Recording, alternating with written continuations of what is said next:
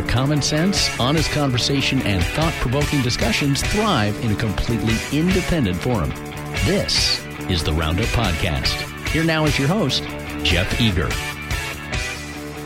Hello, and welcome to the Oregon Roundup Podcast. This is your host, Jeff Eager, recording around 4 p.m. on Thursday, July 20th in my office studio in beautiful Bend, Oregon, where it is quite hot today. Saw some people posting some weather photos of the map of the United States with pretty much the whole country depicted in flames as a result of the fact that it's hot this summer. Bend is well within the flame zone, so I may incinerate at any point during the recording of this podcast be warned, be warned. Before we dive into this stuff, just wanted to remind you it helps us out a lot if you can subscribe to the Oregon Roundup newsletter and podcast at oregonroundup.substack.com. Also, subscribe to us on your podcast app of choice, Apple Podcast, Google Podcast, Spotify, etc., so other people can find us. If you have subscribed to us on one of those apps give us a uh, glowing five star review so that other people can find us too and be tricked into thinking that it's a good podcast. Today, have some good stuff in store for you. We'll start off with Tina Kotek and Earl Blumenauer getting after local officials in Portland about the drug problem on the streets of Portland, as though Kotek and Blumenauer have no responsibility for what's happening in that city. We'll talk a little bit more about the Jesse Lee Calhoun matter that I wrote about yesterday. He's the individual who police believe may have killed four women in the Portland metro area. I have some updates on that sad story that just keeps getting sadder in terms of the close misses that may well have led to the deaths of those four folks that began with the commutation of Calhoun's sentence by then Governor Kate Brown. Then we'll talk about election fraud in the context in which that comes up in not infrequently when I write things and say, well, basically, we need to win elections in order to change this. By we, I mean people who don't like the current direction of the state of Oregon. And then someone in the comments or in emails oftentimes says, well, there's not real fair elections in Oregon. I want to get into that a little bit and what in what sense that is not true, which is most senses, and in what sense it kind of is true and what that means. Finally, we will wrap up with a discussion of a practice called boofing, which comes to us thanks to the profligacy of the Multnomah County Health Department. If you want to know what boofing is, you're going to have to wait until the end of this podcast. I promise you, you will not be disappointed. It is kind of like what it sounds. So let's start off with this Kotek and Blumenauer story. Last week, or pardon me, earlier this week, Nigel Jaquiss, good reporter at Willamette Week, wrote a story about how Governor Tina Kotek and U.S. Rep. Earl Blumenauer, Democrat from Oregon, are exasperated with the scale of untreated substance abuse on the streets of Portland, where both began their political careers. Obviously, Blumenauer, he's in the House. He's been in the U.S. House forever. Best known for wearing a bow tie at all times and also wearing a bicycle pin on his suit to signify his leadership status and membership in something called the Bicycle Caucus, which is made up of House members who like bicycles. That's it. That's what he's known for. The other thing he does is he is one of the leading congressional proponents for federal decriminalization slash legalization of marijuana. Kotek and Blumenauer had this meeting with a bunch of local officials in Portland, and I guess they suddenly realized that the, the drug situation is out of control in Portland. And so they wrote a letter to a Multnomah County chair Jessica Vega Peterson and Portland Mayor Ted Wheeler said, You guys should do more to fix what Blumenauer and Kotek called a crisis. After a meeting of about 40 political, healthcare, and public safety officials, that Blumenauer convened in late May. The governor and the congressman told Vega Peterson and Wheeler they wanted a change in strategy. So this involves appointing a drug czar. And basically, what it comes down to is that Kotek and Blumenauer said that they believe that the main thing standing between Portland and fixing its drug problem is that there are too many cooks in the kitchen. There needs to be cleaner lines of authority in terms of who's doing what to address the problem. There's a concern that there's not enough treatment beds or recovery beds in the Portland area and some issues with that. One thing that surprisingly Blumenauer says as well when he was interviewed for this article by Nigel that he believes there's more than enough money flying around to fix the problem. So there is at least one instance where Earl Blumenauer thinks that there is enough money in play and that it is not a lack of resources, but in his and in Kotek's opinion, it's a lack of focus on the part of local elected officials. Kind of starting at the macro analysis of this, it's a good sign in that now people are public elected officials, Democrats, very left leaning Democrats, are acknowledging that there is a huge drug problem in Portland that should be inescapable. It has been what should be inescapable for quite some time. But we are now to the point in the political discourse where it is so evident that even people like Blumenauer and Kotek feel like they need to do something about it or be seen, more importantly, as doing something about it. So that's a positive. Two years ago, even though the drug problem was horrific in Portland, you didn't have that level of admission from elected officials, Democrat elected officials, about the crisis. So at least now they're talking about doing something about the crisis. Unfortunately, what Blumenauer and Kotek are doing is pointing out what other people, namely local elected officials in Portland and Multnomah County, can do to, to try to fix the problem, which ignores, of course, the things that those two can do from their respective positions, one in Congress, one from the in the governor's mansion in Salem, to do their part to fix the problem. The one that has the most ability to do it, quite frankly, is Tina Kotek. The most obvious thing she could do, she could offer to do, is to support the repeal or pause or modification of Measure 110, and specifically that part of Measure 110 that decriminalized hard drugs, the very hard drugs that are so much concern in the Portland area as they're fighting over which agency should be doing more treatment, which agency should be going out and helping addicts find treatment.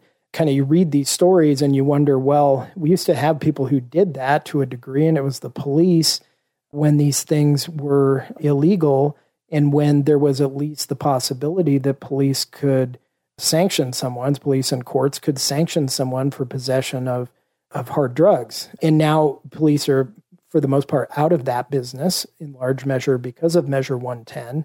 And we're trying to put together this hodgepodge of other agencies and people to do what police used to do some of, which is to remind people, hey, it's against the law to do this. And if you get past any certain number of warnings, you're going to have some problems to deal with if you keep using this stuff. Measure 110 made that unworkable as part of a response and it's contributing to the crisis. I think that almost anyone would agree that it is contributing to the crisis. And Tina Kotek is well placed to have that thing get modified or repealed. She could call a special session of the legislature today, tell them, hey, look at legislation to modify or repeal Measure 110 Measure 110 is not a constitutional amendment, it is merely statutory. So the legislature and Kotek could modify it in any way they chose at any time. We know that polling statewide and even in Portland strongly supports eliminating the decriminalization, so supporting the recriminalization of user amounts of hard drugs like fentanyl. So the public is behind it. And Kotek could, with the snap of her fingers, bring the legislature in and have them vote on a measure to repeal or pause or something to that decriminalization provision that is causing and contributing to so many of the problems she says are catastrophic and a crisis in Portland. Instead, she chose to point fingers, and she and Blumenauer both to point fingers. And like I said, a good sign in that at least the problem is so manifest now that they can't avoid talking about it as a problem that needs a solution. But Kotek has immediate ability to make a difference on this issue. And all she needs to do is call the legislature in and have them take a vote.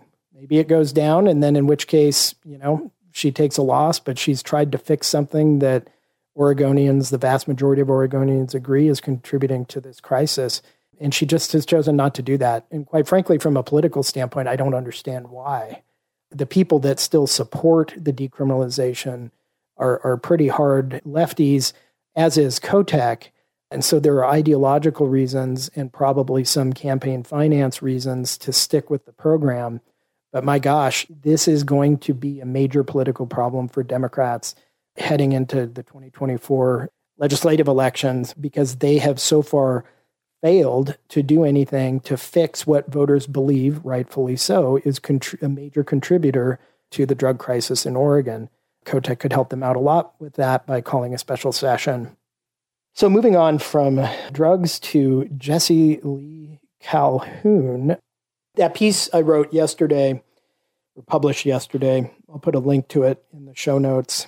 Basically, I go through the timeline of when Calhoun was released from prison early because he had volunteered to do some firefighting with some other inmates when Oregon had those huge firefight forest fires back in 2020, which 2020, by the way, has to be the worst year in recent Oregon history between those fires and the riots in Portland. 2020 sucked. Calhoun apparently helped out in fighting those forest fires. And then Governor Kate Brown issued what's called a conditional commutation of his of his sentence, which was his sentence was scheduled to to be through July of 2022, or at least June of yeah June 30th of 2022. She cut it short by about a year via her conditional commutation. His and 40 other inmates who had helped with the forest fires. So he's let out in the summer of 2021 instead of the summer of 2022. He had been in for burglary, assaulting a police officer. Apparently, he tried to strangle a police dog when they were trying to arrest him. So he was in for some violent stuff, but she let him out early. And then the, as I wrote about, he had a traffic infraction, a violation in October of 2022 that could have landed him back in prison. So the conditions on the conditional commutation granted by Brown included you can't break any federal or state laws. So he broke a state law that could have and should have landed him back in prison.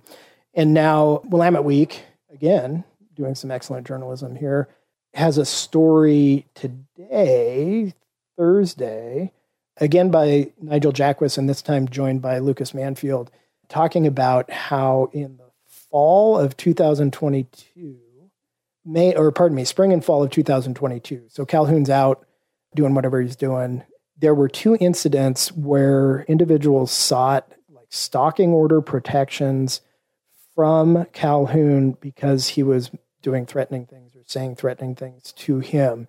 This one guy named Wangrud filed a complaint in May of 2022 and then Ashley Real, who is one of the women who turns up dead, apparently, according to reports filed in November of 2022, an allegation of domestic violence seeking a protective order. Again, in November of 2022, Ms. Real turned up dead early in 2023. Tragically, she is one of the four women who police believe were murdered by Jesse Lee Calhoun. The importance of this new fact reported by Willamette Week is that the, in addition to the traffic issue that I reported on yesterday, there were these two other legal infractions Calhoun was caught up in during the time that him doing these things could have and should have landed him back in prison. It should have led to the revocation of his uh, of the commutation of his sentence, which would have put him back in prison for another 11 to 12 months, beginning whenever that happened. And had that happened, Calhoun would have been in the clink at the time that it appears these four women were killed. And so you can see the importance of what Calhoun's activities, unlawful activities, were or may have been during that time that he was out early, thanks to Kate Brown's commutation.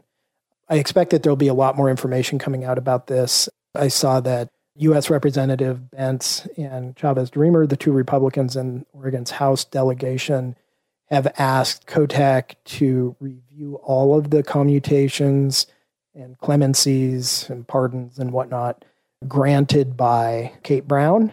That seems like a reasonable a reasonable approach. You'd like to think that state officials also would be on board with with such a request. You would think that Kotek herself would be on board with such a request, especially given the amount of attention that this this tragedy has received. Again, Calhoun has not been charged with any crimes related to the four women, and this is all based on reports from Willamette Week and or the Oregonian based on police co- contacts that that they have. They've been pointing to the the connection of Calhoun with these four deaths.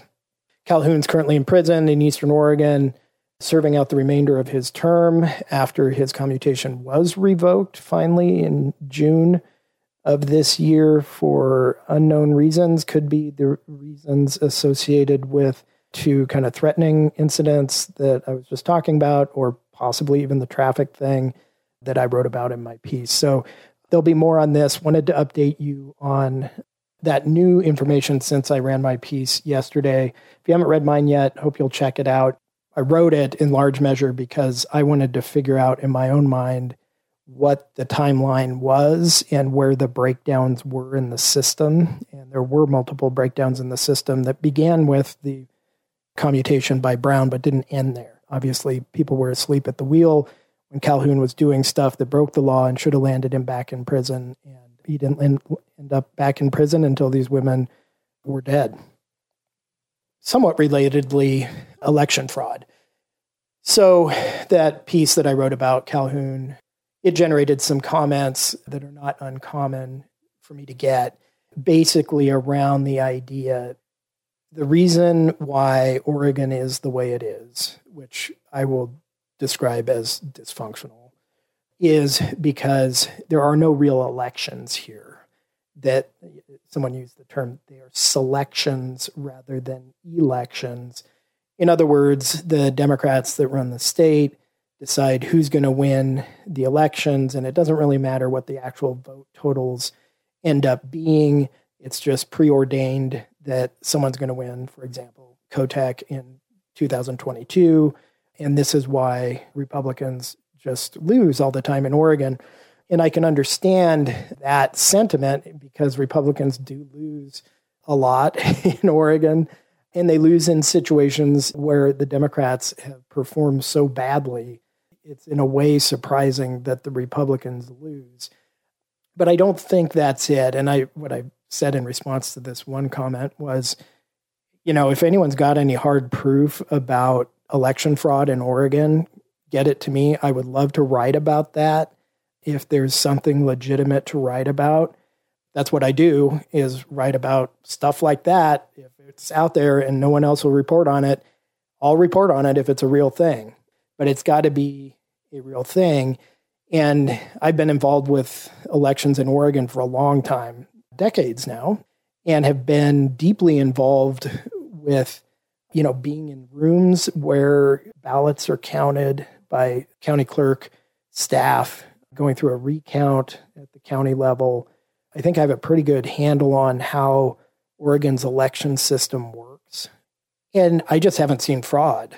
It doesn't say it doesn't happen, but I haven't seen it. And there's nothing I've seen from the ele- the campaigns and the elections that I haven't been directly involved with that indicates to me that the results were the arose from fraud either. I think Kotek won the 2022 governor's race on the rules that were in front of her at the time. Now, was she helped with, you know, having Democratic Party of Oregon spend 500 grand they got uh, via this fishy donation from Nishad Singh when it was probably fraudulently obtained by Singh and fraudulently made to the Democratic Party of Oregon? Yes, she was helped by that. That is a distinct issue, and it doesn't go to the election system itself. Were the votes that were cast counted? Did the candidate with the most votes win? And I, I think, yes. Do the unions and the Democrats harvest ballots and make sure that every single one of their voters gets their ballots picked up? Yep. Is that illegal under Oregon law? Nope. Are do illegal things happen in Oregon elections? Maybe they probably do, but I'd love to know about instances of that happening, especially in large enough numbers to sway the outcome of an election. This certainly wouldn't, I mean, with all the stuff I write about, I sure wouldn't put it past some of these folks to abuse and violate election laws. Like I said, I'd be happy to write about it. I just haven't seen it. And without the hard proof, I think that it's dangerous and not helpful for people to think that their votes don't matter, right? Because that's kind of the end result of, well, it's a selection, not an election. And we know that, you know, the powers that be in Salem are never going to select the people I want, for example. Probably most of the people who are listening to this podcast right now, the folks in Salem wouldn't select the people you want either. So if it's a done deal, why even turn out? Why do the hard work to, you know, it's not so hard to vote, but do the work that it takes to win an election, which is tell your friends to vote for so and so, really help out and try to win the election. That kind of effort, if you really think that the, the thing's a fraud and that your side's going to lose regardless of what you do, you're not going to do a whole lot. And that's a sentiment that I've noticed growing in Republican circles in recent cycles, and it's not helpful. The fact is, until we know that there's a problem with election violations, we have to assume that the elections are fair and we have to win on the on the rules that those elections are held on, and we haven't. You know, one of the big reasons why Republicans haven't won in Oregon is because Republicans are a mess in Oregon and have done a poor job critiquing the performance of Democrats and a poor job presenting alternatives, oftentimes, not always. And that's a large part of why we're losing.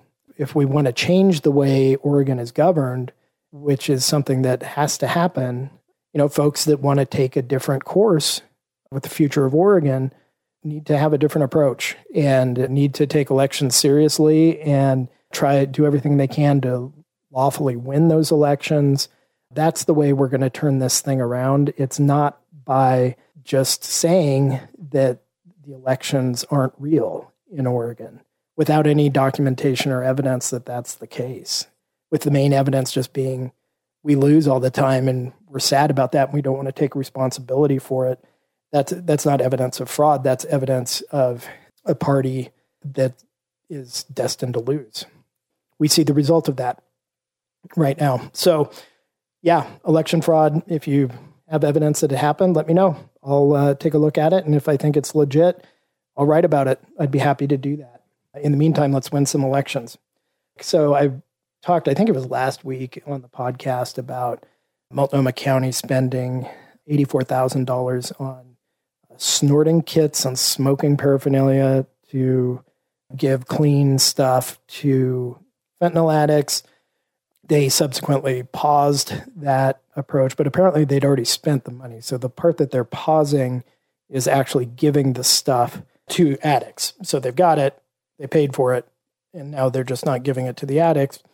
KOIN TV out of Portland came out with this a story about what exactly Multnomah County spent their money on part of it was they spent it on 55,404 smoking pipes. The varying number of stem, bubble, hammer, and meth pipes cost the county $42,966, so $43,000 worth of pipes. Other major expenses include 21,000 spent on 184,000 copper scouring pads and brass screens used as pipe filters. $7,250 worth of aluminum foil and $6,820 spent on rubber mouthpieces used to prevent the spread of bloodborne illness and surface germs when sharing pipes. They tried to buy some chapstick, but the supplier didn't have as much chapstick as they wanted to use, apparently, cha- uh, or wanted to buy. Apparently, chapstick also helps to prevent bloodborne illnesses spreading among drug users. Now, here's the real highlight of this thing. I'm just going to quote from the story. And kudos to whoever got this, whoever writing at KOIN got this verbatim into this story. Quote, other notable expenses mentioned in the invoice include $297. $297.95 spent on 20,000 chopsticks used to install pipe filters. And here's the real good part. And a $5 educational pamphlet on boofing, B O O F I N G, written by social activist Ceci Blanchard, titled A Harm Reduction Guide for Boofing. That is the holy act of putting drugs up your butt period, end quote. If, like me, this is the first time you've you've heard of boofing, apparently it's a thing, and it's viewed by some as a potential kind of harm reduction method. I don't know why, but this Ceci Blanchard thinks that boofing is a safer, a safer approach to drug use than the other she if you i went to her website i'll put all this in the show notes. She says currently i am a law student ruben presser social justice fellow and conwell scholar at temple university's beasley school of law. I wield my legal education to expand and enforce the rights of people who use drugs without prescriptions as well as to advocate for a new social contract and political economy that guarantees self determined care for all. Sounds great. Now we get into the her, her thing about boofing. As an independent harm reductionist, I have spearheaded the popularization of the safer practice of boofing among fellow drug users and harm reductionists, namely through my topic defining zine, I guess as in magazine and that is, in fact, the, the pamphlet that Multnomah County purchased a copy of for $5 among their other harm reduction expenditures. So, this Ceci Blanchard is a law student who is the go to on boofing, and someone, some lucky person at Multnomah County Health Department, is in possession of the county's presumably sole copy of the boofing pamphlet. And so we'll see what comes of that, whether the pamphlet sells them on boofing and maybe the next time they go buy a bunch of harm reduction stuff, they can buy some boofing equipment, whatever that might entail. But kudos to Multnomah County for spending five taxpayer dollars on a boofing pamphlet, letting me know and then me letting you all know that boofing exists, at least in a general sense, what it is, and I'm hoping that this is the last boofing update we have on the Oregon Roundup podcast. And that brings us to the close of our program today. I appreciate you listening. Hope you enjoyed the episode. We'll have some interviews coming up shortly. Summertime's just kind of hard to book folks, but have some good stuff coming up, and I'll keep you updated on that. Again, if you haven't subscribed to the Oregon Roundup podcast and newsletter, go to OregonRoundup.substack.com and go ahead and subscribe on your favorite podcast app of choice. If you're not a paid subscriber yet to the Oregon Roundup, that helps me justify spending my time learning about boofing and other things that may or may not be more serious than, than boofing. I need, need to carve out more time for learning about boofing related things or also not boofing related things. Anyway, that's it. I hope you enjoyed the episode, and I'll talk soon. Thanks for listening to the Roundup Podcast. To share your thoughts with Jeff, you can email him at jeff at OregonRoundup.com. You can also subscribe to his newsletter at OregonRoundup.substack.com.